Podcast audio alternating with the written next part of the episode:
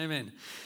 Ek gaan nie lank wees nie. Hulle het nog baie voorbereiding en setup werk wat hier moet ingaan en uh, ek moet vir hulle genoeg tyd gee so ek ek wil vir jou 'n kort woord deel vanoggend en ehm um, is hierdie tyd van die jaar, ek weet nie van jou nie, maar hoe ouer jy raak, hoe ek weet nie ek dis asof jy opgewondenheid oor Kersfees minder geword het hoe ouer mens word. Ek weet nie of dit ons nog moet werk tot die 15de nie en die skole het altyd vroeër gesluit en jy slaapies afgetel en jou ma het jou eintlik kunsmatig excited gehou oor Kersfees en al die liggies wat opgaan. Maar dis eintlik die beste tyd van die jaar Dis die beste tyd van die jaar want dit kan soveel vir ons beteken as jy as jy bevoorreg is om op verlof te kan gaan en jy kan bietjie op vakansie gaan hou, kan jy actually gaan gaan dink oor oor wat die jaar alles gebeur het, wat was vir jou goed, party van ons het 'n goeie jaar gehad, party het nie so goeie jaar gehad nie. En ons kan natuurlik ons volgende vakansie beplan want dis wat ons doen op vakansies. Ons gaan vakansie toe en dan beplan ons al reeds die volgende een. En ehm uh, maar hierdie tyd van die jaar vir my persoonlik is dit altyd in in introspeksie oor wat die jaar vir my beteken het en en wat ek kan doen vir jaar en dit dit herinner my ook die voorreg wat ek het om Jesus Christus te aanbid. En ek het die voorreg om hom te aanbid. Want of Kersfees nou gebeur op Desember 30 of hy gebore is, dit dis vir my irrelevant. Uh, ons weet hy moes min of meer September gebore gewees het, maar ek bedoel gaan ons gaan ons die community van mense wees wat met ander mense beklei oor of die datum nou reg is of nie of gaan ons die community wees wat die gebeurtenis kan gebruik om mense te vertel van wie Jesus Christus reg is. En dis ons voorreg en mag ons ons fokus daarop hou dat ons daardie voorreg het om dit te kan doen. Ek wil vir jou lees en en dit skop natuurlik ons Kersreeks af, maar Matteus 2 En uh die beste tyd van die jaar en hoekom ek sê so sê want in hierdie tyd van die jaar kry ek altyd die redes hoekom ek hier kan aanbid. Ek bedoel hy's vir ons gegee. En ons sien dit in hierdie Kers storie wat ons lees. Maar hierso in Matteus 2 is hierdie storie Jesus is in Bethlehem in Judea gebore tydens die regering van koning Herodes.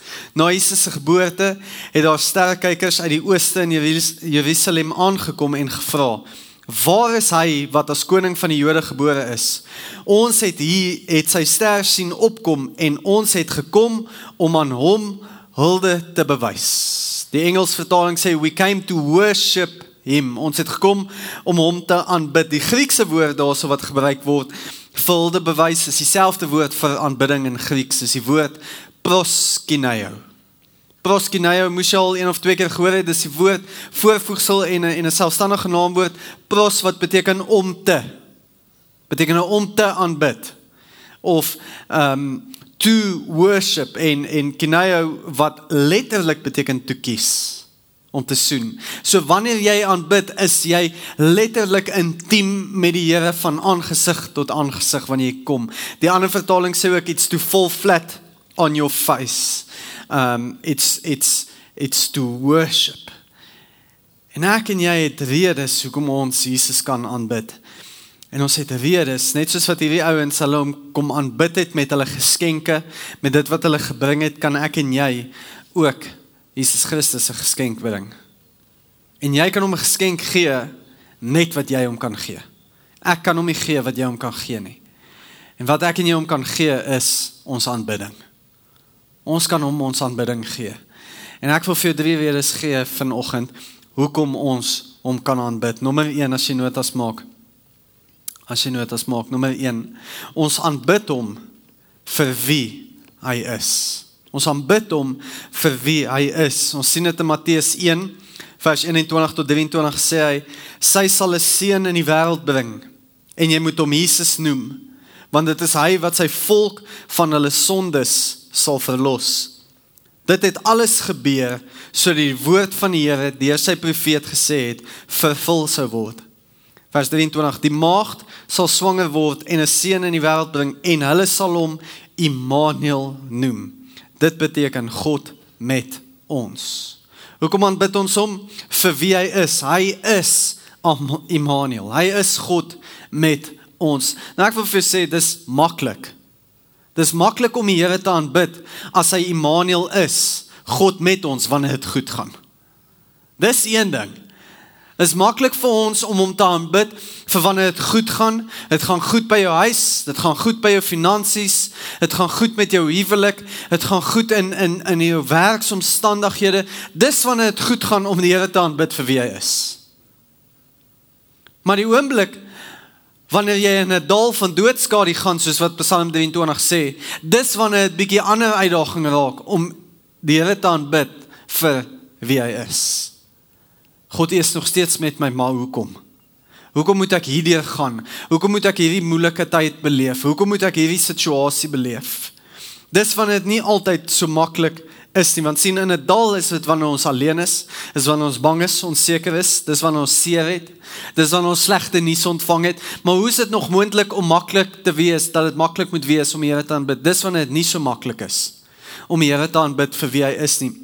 In die Engels praat hy van 'n valley, want 'n valley is is noodwendig waar die oorlogsveld was, waar die alleenheid was, waar die desperaatheid was. Maar is ook die beste plek om te wees om groei te beleef, om geloof te bou. Dis waar jy God anders te beleef as op die bergtoppe. Jy beleef die Here op 'n sekere manier wanneer dit goed gaan, maar jy gaan hom anders te beleef wanneer dit nie so goed gaan nie. En ek wil dit so stel en en jy kan dit neerskryf. We may enjoy God on the mountaintops, but we get to know him intimately in the valleys. We may we may enjoy God on the mountaintops, but we get to know him intimately on in the valleys. Psalm 84 kom kom sê dit so mooi vir ons wanneer ons in 'n dal is Hy praat van 'n dorre laagte, 'n laagte plek is. Psalm 84 vers 6 sê die volgende: Dit gaan goed met mense wat hulle krag in U vind. Dit gaan goed met mense wat hulle krag in U vind en graag na die tempel toe gaan. Vir hulle gaan daar fonteine oop wanneer hulle deur 'n dorre laagte trek en die vroeë reën sy seëning bring. Keer op keer ontvang hulle nuwe krag totdat hulle voor God in Sion verskyn. Maar hy gee vir ons 'n paar instruksies ook hierso wanneer ons in 'n dorre laagte is. Wanneer ons die Here wil aanbid, vir wanneer ek wil net vinnig laat hulle dit speel. Laat hulle speel. Ons is 'n family church. Amen. Vir hulle gaan hy hy kom gee vir ons die instruksies. Eerstens hy sê Ons vind krag wanneer ons osself in die Here vind. Dit gaan goed met mense wat hulle krag in U vind. Die engel sê when you set your mind upon the Lord. When you set your mind upon the Lord. En jy kan dalk sê my huidige omstandighede is dalk 'n dal. My huidige omstandighede is dalk 'n droë dal, maar ek wil vir jou sê maar vestig jou gedagtes vestig jou gedagtes. Jy kan ook sê maar my siel het seer. Ek wil vir jou sê jou gedagtes moet gefestig bly. Set your mind. Al gaan jy deur 'n dal, vestig jou gedagtes op wie hy is en op sy krag. Jou emosies mag dalk te veel raak, maar jy kan vir jouself sê my gedagtes is gefestig. Dit is soos wanneer jy wanneer jy aan die slaap probeer raak in die aande. Ek weet nie van jou nie, maar ek het 'n reël 3:00 die oggend as een van die kinders wakker word, dan kyk ek nie na my foon nie. Want die oomblik as jy sien daar's 'n e-pos van 'n kerklidmaat. Wat sê daai ding wat jy gesê het? Dan is jy wakker. Maar wat doen ons? Dan lê ons in die bed en ons sê ons kan ons kan nie ons ons kan nie slaap nie. Ek kan nie slaap nie. Want jy is besig om dit oor jou lewe te spreek en oor jou situasie heidaglik te spreek waarin jy jouself bevind. But if you set your mind, as jy net jou gedagtes vestig, op dit wat jy moet doen en behoort te doen. Het ek al agtergekom en ek weet nie vir jou nie, maar vir my persoonlik het ek makliker al begin aan die slaap raak wanneer ek sê, Here, dankie dat ek nou gaan lekker slaap verder. Dankie dat ek my gedagtes kan rig op wat u gedagtes vir my is en nie wat ander mense se gedagtes van my is nie. Maar dankie dat ek my gedagtes kan vestig. Dit gaan nie altyd maklik wees nie. Dit gaan nie altyd die lekkerste situasie is nie, want 'n dal is 'n droë, moeilike plek. Maar dit is die beste plek om Here te vertrou vir wie hy is. En daarom ons kan ons hom aanbid vir wie hy is. Hy's Immanuel, God nog steeds met jou. Al het jy seer, vestig jou gedagtes op hom en nie op jou seer nie. Al is jy teleurgesteld, vestig jou gedagtes op hom. Hy sê dit gaan goed met mense wat hulle krag in U vind. Maar dan sê hy verder, vir hulle gaan daar fonteine oop wanneer hulle deur 'n dorre laagte gaan. Beteken jy moenie al bly nie. Jy moenie tent opslaan in jou moeilike omstandighede nie. Jy moenie tent opslaan in 2017 se seer nie. Jy moet deur dit beweeg sodat jy die fonteine kan beleef wat hy vir jou het sodat jy dit kan beleef. En 'n vorige in 2 Konings 3 is al gedeelte en en hier is net vir ekstra. Maar in 2 Konings 3 is al gedeelte waar 'n uh, 'n weermag vasgevang is in 'n dal en hulle raadpleeg die profeet en hy, hulle sê wat moet ons doen sodat ons die Here se reën kan beleef? Ons is vasgevang. Ons het oorlog gemaak.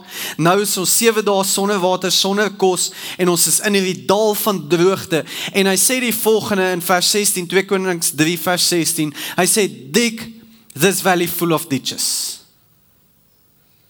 En die volgende dag het hulle reën beleef. En dalk sit jy hier en jy's vasgevang in 'n moeilike situasie en you got to dig some ditches.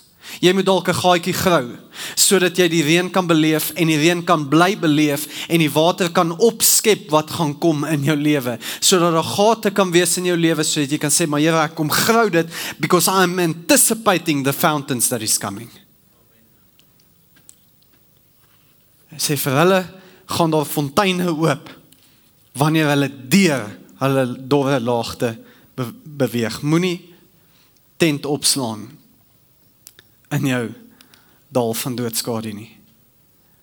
Ons kan hom aanbid want hy is met ons. Hy's Immanuel, God met ons. Psalm 139 en ek beweeg aan. Sê die volgende vers 7. Waarheen sou ek gaan om u gees te ontvlug? Waarheen sou ek vlug om aan u teenwoordigheid te ontkom? Klim ek op na die hemel, U is daar. Gaan lê ek in die doderyk, U is daar. Vlieg ek na die ooste of gaan ek woon ek in die verre weste? Ook daar lê U my hand. Hou U my regterhand styf vas. Hy is daar met jou. Hoekom kan ons hom aanbid? Want hy's God met ons. Elke situasie, of jy in 'n dal is en of jy op die bergtop is. Of jy in 'n moeilike omstandighede is en op op jy op die beste plek is. We may enjoy God on the mountain tops, but we get to know him intimately in the valley. Nommer 2. Ons aanbid Jesus nie net vir wie hy is nie, maar vir wat hy gedoen het. En ons vat dit baie keer self van selfsprekend, maar 2 Timoteus sê dit so mooi 2 2 Timoteus 1 vers 9 tot 10. Hy het ons gered en ons geroep om aan hom toegewy te wees. Dit het hy gedoen nie op grond van ons dade nie, maar op grond van sy eie besluit en die genade wat hy van ewigheid af in Christus Jesus aan ons geskenk het. Hierdie genade is nou aan ons geopenbaar deur die koms van ons verlosser Jesus Christus.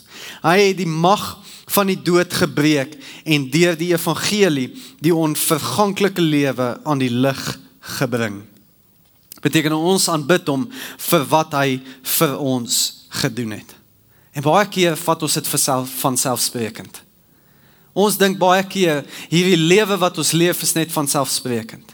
En dan leef ons dit van selfsprekend ook so soos wat ons dink ons moet dit leef. En ek praat nie nou van hoe jy jou lewe uitleef in in terme van 'n sondige manier nie, maar ek dink baie keer vat ons dit van selfsprekend elke dag wat ons het dat ons nie elke dag voluit lewe nie. Laat ons nie elke dag die lewenstyl leef wat hy eintlik vir ons instoor het om te leef nie. Hy bedoel hy het sy lewe vir ons gegee en hy sê dit Johannes 10:10 10, ek het gekom sodat jy 'n lewe en 'n lewe in oorvloed te kan hê, nie sodat jy net elke dag hoef op te staan en net 'n mediocre leefstyl hoef te leef nie. Iemand sê dit in hierdie week vir my oor hy praat met 'n ou en hy sê vir hom maar hy sê elke dag vir die Here dankie dat ek net kan asemhaal. En die ou wat baie wel af miljonair is sê vir hom dis dis dis eintlik lagwekkend dat jy so iets sê. Hoekom sal jy nou eintlik so iets sê? Hy sê sien ons probleem is ons vat dit van selfsprekend. Jy met jou miljoene as ek nou jou gesig toedruk en jou mond vasdruk en jou versmoor, gaan jy dankbaar wees vir die asem wat jy kan haal sodat jy jou miljoene kan spandeer. Want baie keer vat ons dit van selfsprekend dat hy vir ons gesterf het. Ons vat dit van selfsprekend dat dat dat ons net kan lewe. Maar hy wil hê ons moet nie net leef nie, hy wil hê ons moet voluit lewe. Hy wil hê jy moet hierdie lewe aangryp en jou beste doen wat jy kan doen. As jy moet terugkyk na hierdie jaar wat verby is, het jy jou beste gegee wat jy kon gegee het. Het jy jou beste gegee vir die werksplek wat hy vir jou gegee het waar jy en die genade wat hy vir jou gegee het om te kan werk. Hallo. Was iemand laat hierdie jaar? Nie op tyd nie. Okay het iemand bietjie lui weggesteek? OK, dit was net ek. Het iemand nie genoeg gebid nie? Ek. Maar hy het gesterf. Wanneer ons dit besef dat hy vir ons gesterf het sodat ons voluit kan lewe, kan ons ook besef en as ons dit nie van selfsprekend gaan vat nie gaan ons begin ons lewenstyl kan uitleef. Hy sê ook in die boodskap vertaling ekskuus van ehm um, Efesiërs 1:18 sê hy die volgende ek bid verder dat God julle geestelike oë sal oopmaak sodat julle kan besef wat julle van hom kan verwag nou dat hy na julle geroep het. God gaan vir julle as sy spesiale kinders gee wat syne is. Hy gaan julle skat ryk maak. Hy gaan hulle skat ryk maak en ons dink baie keer dit is in in finansiële rykdom, maar die feit dat jy kan lewe en dat hy vir jou vrye wil gegee het en dat hy die ewige lewe vir jou gegee het, beteken dat jy skat ryk klaar is. Ons moet net begin lewe. Wie hou van tee? Ek het al hierdie voorbeeld eendag gebruik. Maar vir te wille van die wat van tee hou. Nou ek hou ook van tee. Ek moet net na na my suiker kyk. Ek het besef ek moet bietjie minder suiker. Maar Tee is net lekker as daar baie suiker in is. Soet tee is lekker. Ek bedoel, eh, wie drink bitter tee? Dit is glad nie lekker nie. Dit is bitter. Ek bedoel, maar as jy 'n koppie tee vat en uh, jy gooi suiker in en jy los dit net daar en jy hou aan met jou gesprek met die persoon en jy vat 'n slukkie van daai tee. Is daai tee soet of bitter? Dis bitter. Kan nie naby aan soet wees nie. Weet jy hoekom want is nie suiker wat die tee soet maak nie. It's the stirring of the tea. Hoor wat sê Paulus? Hy sê 2 Timoteus 1:6. Hy sê that is why I would remind you to stir up the gracious gift of God inside you.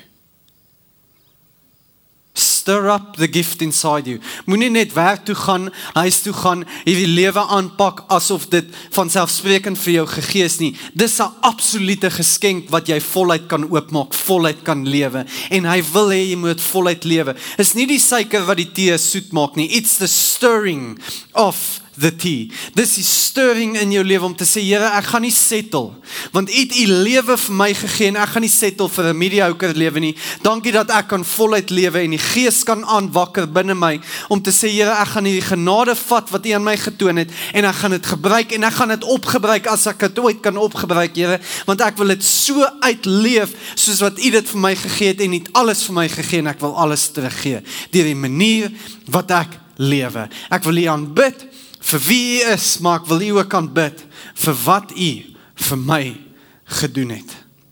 En dan nommer 3. Ek wil u kom aanbid vir wat u nog gaan doen.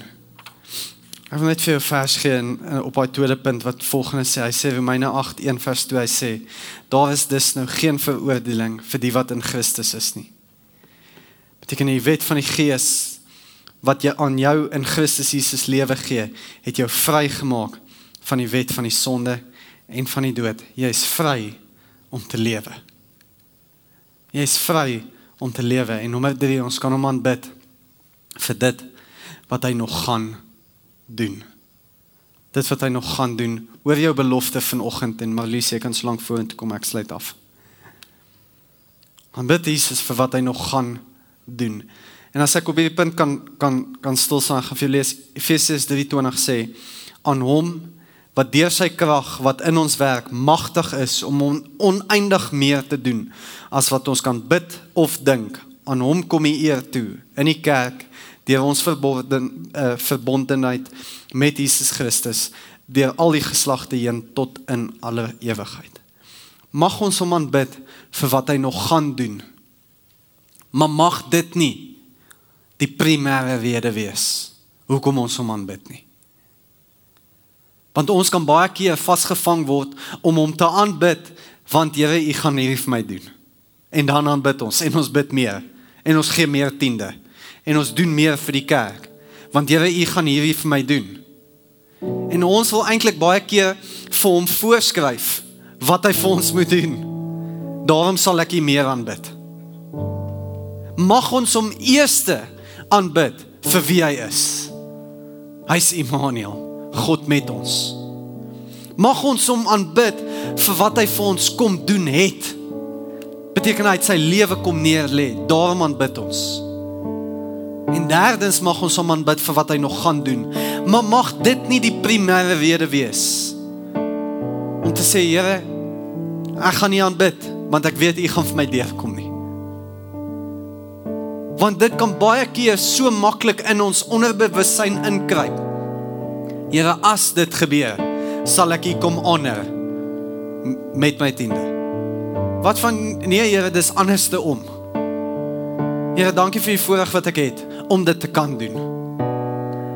Here, ek gaan nie nie aanbid sodat ek I'm going to worship you with no strings attached. Here, ek gaan nie aanbid want U is goed. Here, ek gaan U aanbid want U het vir my lewe gegee.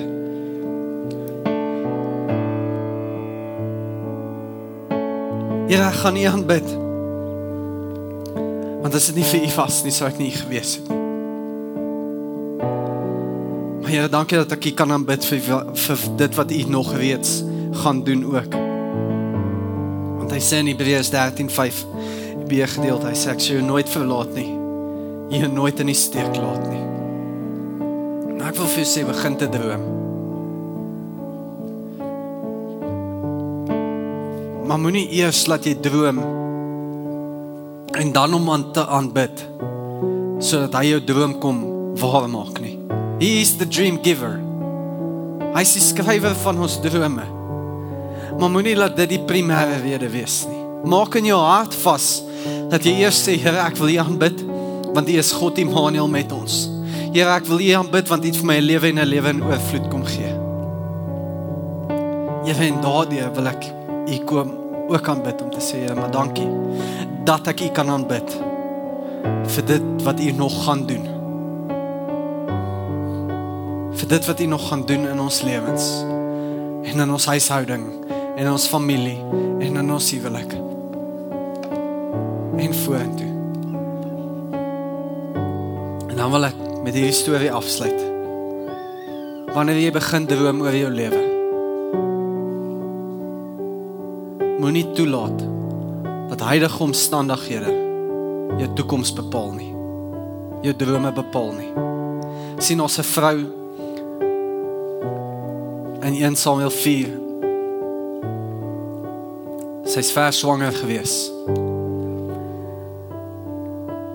Daar kom 'n boodskapper by haar want hulle was in 'n geveg met die Filistyne. En ons boodskapper by haar en vertel vir haar, luister, jou skoon jou jou pa is dood. Tweede boodskap, jou man is dood.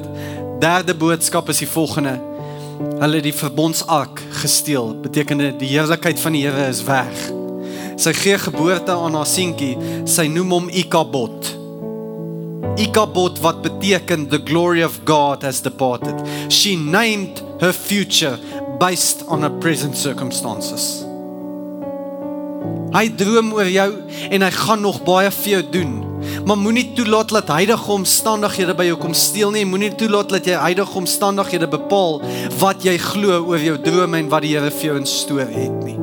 Maar volg eerder die voorbeeld van Jesus Christus wat hy kom doen het. Toe hy by Josef van Arimatea gekom het. Toe kom hy by Josef van Arimatea en hy sê Josef, het jy vir my 'n graf? Ja, ek het vir jou graf. Ek wil asseblief jou graf leen. Is interessant dat Jesus nie sy graf gekoop het nie, maar het hom geleen. Sien want Jesus het geweet hy gaan weer opstaan. Maar Josef van Arimatea het ook geweet hy's die Messias en hy gaan weer opstaan. Maar Jesus kom leer ons eintlik 'n belangriker les in hierdie lewe dat ons ons graf, ons moeilike tye en ons hartseer tye hoef ons nie te koop nie, ons kan dit net leen. Hy droom nog steeds oor jou en hy gaan nog steeds vir jou goed kom doen. En ons kan hom aanbid vir wie hy is of jy in 'n dorre dal is. Daar gaan fonteine vir jou oopkom en oopbars, maar moenie daar bly nie. Want die woord sê in Psalm 84 gaan deur dit. Gaan deur dit want vir hom wat deur dit gaan, gaan die fonteine kom en die vroeë reëns van seëninge gaan kom. Moenie tent opslaan daar nie. Hy is met jou. En dis die plek waar ons hom intiem leer ken. Maar bid hom ook vir wat hy vir jou kom doen het het vir jou lewe en lewe in oorvloed kom gee. En dan bid hom vir wat hy vir jou gaan doen. En leer by Jesus. Moenie die graf waarin jy is, die dal waarin jy is, die hartseer waarin jy is, die seer waarin jy is, koop nie. Leen dit net. Want hy droom nog oor jou. En hy het nog steeds 'n lewe in oorvloed in store vir jou. Kom ons sluit die oë.